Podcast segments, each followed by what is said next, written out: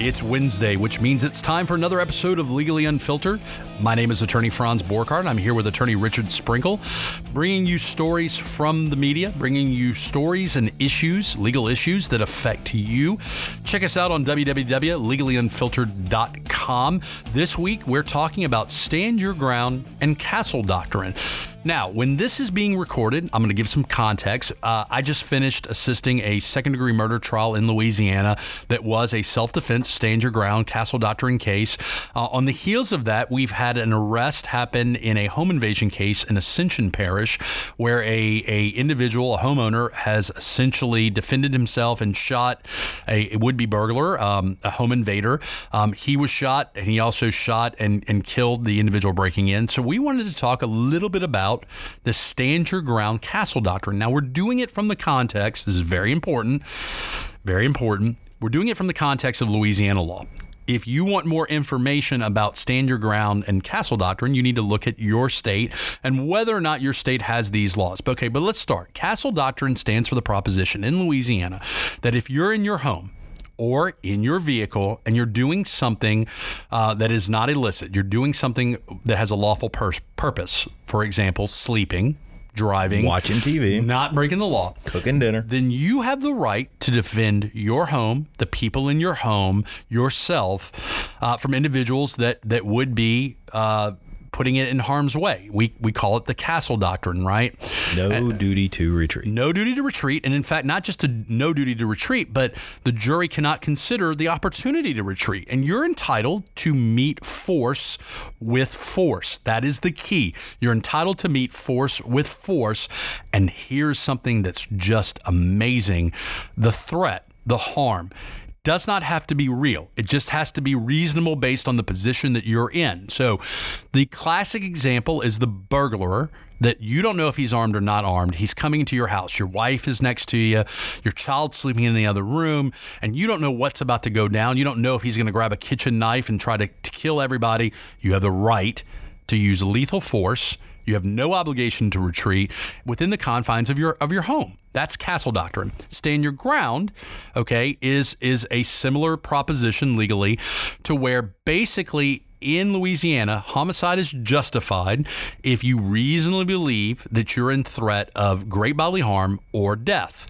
Okay, and you can stand your ground in your home. Okay, now if you're outside your home, then we can start talk. We can start talking about, you know, do you have an opportunity to retreat? Is there is there a safe haven for you?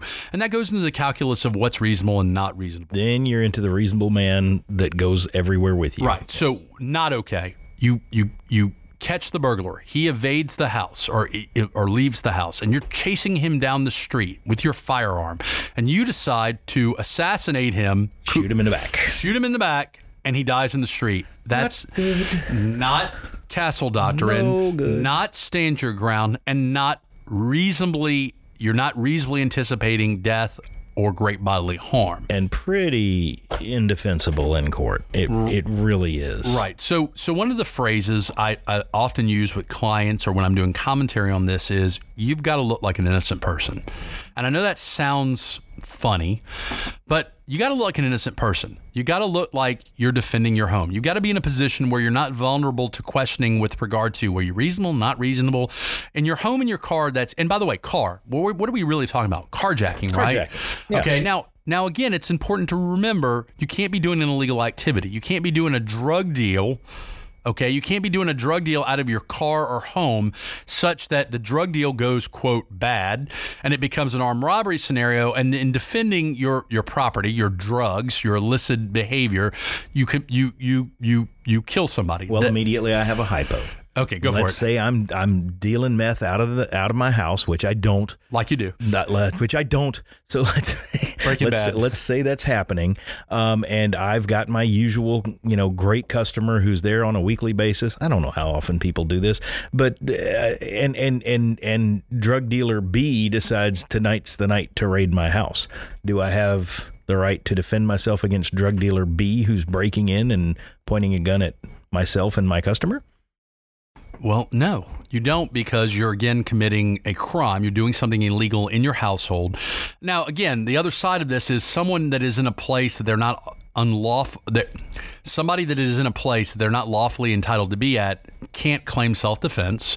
And also, we have something in Louisiana called the aggressor doctrine. aggressor doctrine, He who- exactly. He who, starts a fight cannot claim self defense. Now, now, where it rears its head, where it gets interesting or confusing, is sometimes what if you're staying at somebody else's house? In my murder case that I was helping out with, he was staying at his quote second home. It was a fact not disputed. Nobody disputed that this was this kid's second home.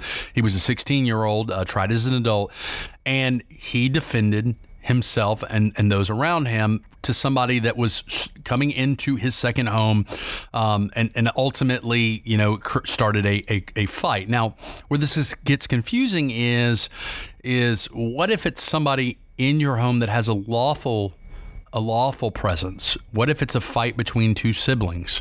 You know, then then you're not really dealing with castle doctrine. You're dealing with aggressor doctrine, and you're you're dealing with what's reasonable. Right. You know, you're dealing with one who starts the fight, and then you're dealing with two.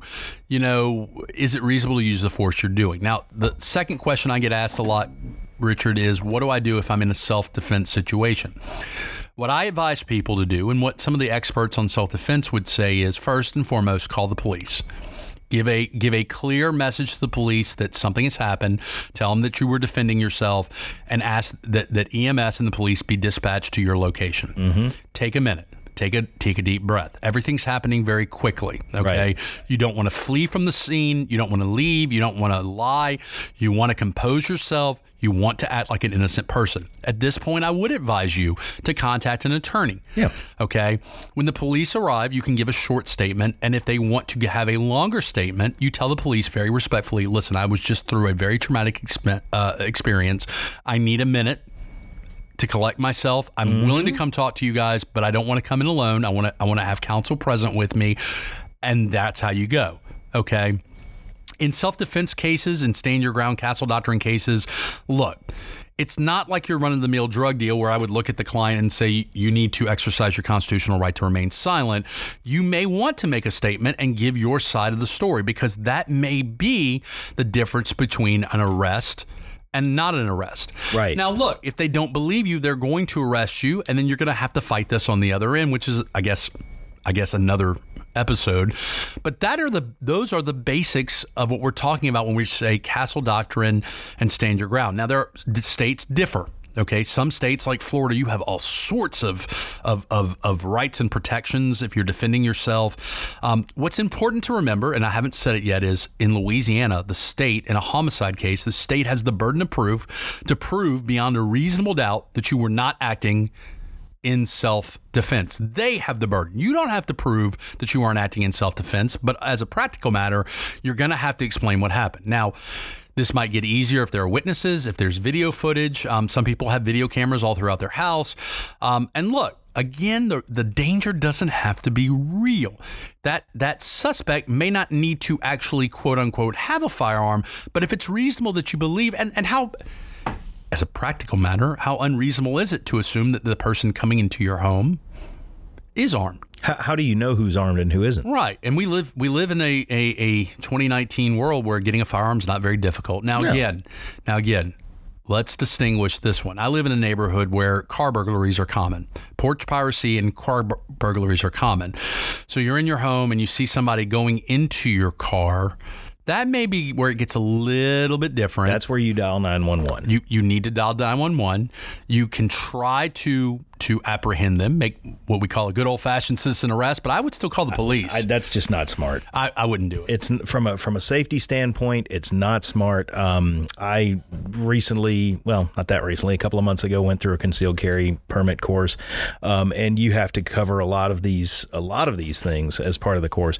And in instances, if you're in the house and you see somebody breaking into your car outside, you don't have any right to go after them and try Right. to attack them. So your car- best bet is call the police. So carports, carports don't count either. ba- backyards, Backyards don't count either. right now it gets a little gray if we're talking your the patio, your screened-in patio, where they're they're actually getting inside of that, and, Right. and the barrier between them and you may be a, a door, But, the garage doesn't count either. Yeah. that's a we- that's Yeah. really gray, so man. so this is this is what I tell people.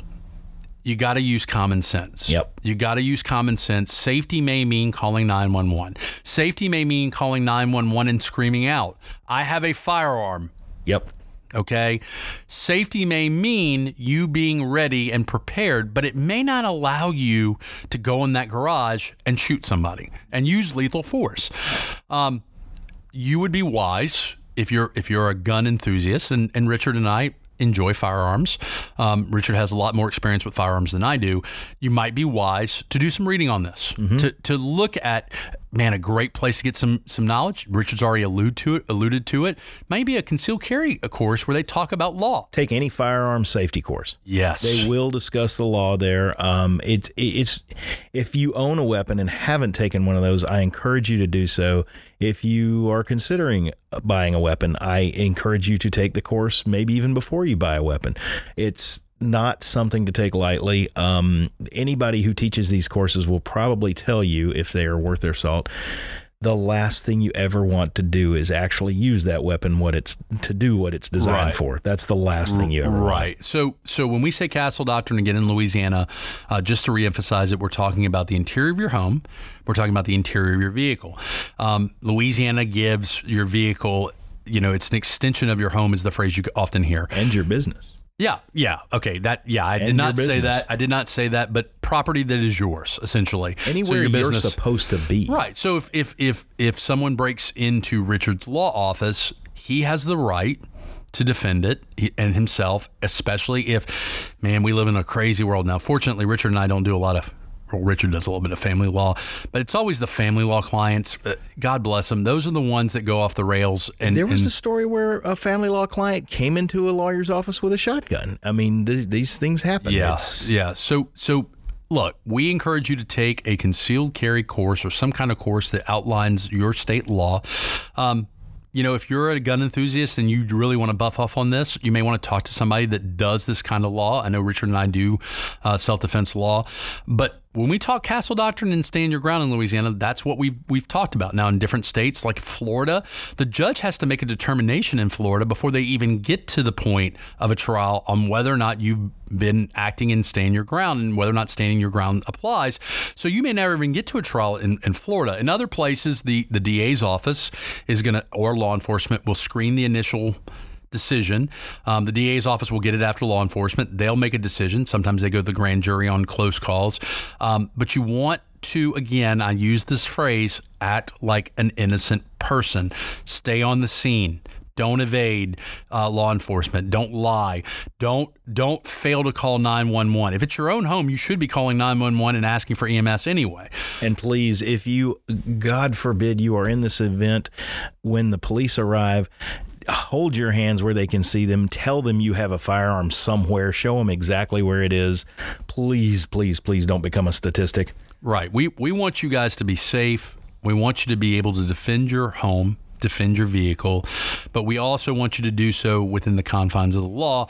And that's why we, we took this episode to just talk a little bit about stand your ground and, and castle doctrine. That's about it for this episode of Legally Unfiltered. You've been listening to Attorney Franz Borghardt and Attorney Richard Sprinkle. For more episodes of Legally Unfiltered, you can go to www.legallyunfiltered.com. For topics or questions, you can email us at legallyunfiltered at gmail.com. Um, that's about it for this episode, and have a great Wednesday. The views and opinions expressed in Legally Unfiltered do not constitute legal advice. If you would like legal advice on the topics that we've discussed, Send us money. that's right. Go ahead and retain us. Do not, kids, try this at home.